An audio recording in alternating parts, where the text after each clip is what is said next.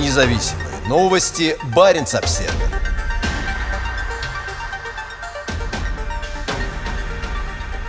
Атомный контейнеровоз возвращается в Санкт-Петербург всего после 2 месяцев в Арктике. Проведя в Арктике всего 2 месяца, российский атомный контейнеровоз «Севморпуть» в четверг снова отправился на юг вдоль берегов Северной Норвегии.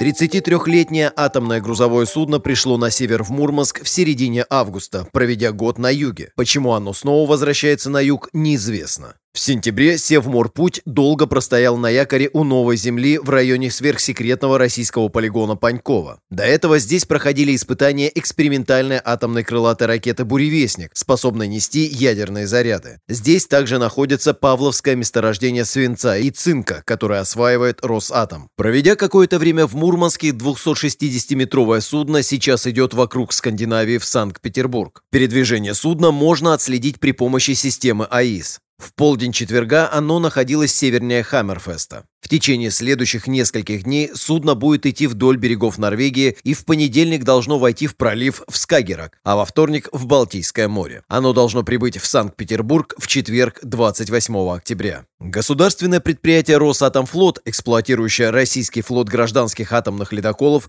не давало информации о цели перехода из Мурманска в Санкт-Петербург. В прошлом году «Севморпуть» вынужден был прервать престижный рейс в Антарктиду для доставки новой российской исследовательской станции «Восток». В Атлантике у одного из винтов отвалилась лопасть, и судно вернулось в Санкт-Петербург, где почти год провело на верфи. В Мурманской области нет плавучего дока достаточного размера для обслуживания «Севморпути», потому судно пошло на ремонт в Санкт-Петербург. Летом следующего года «Севморпуть» возобновит перевозку рыбы из Владивостока в Санкт-Петербург по «Севморпути». На 2022 год запланировано 3 рейса в июне, сентябре и ноябре, сообщила недавно «Российская газета».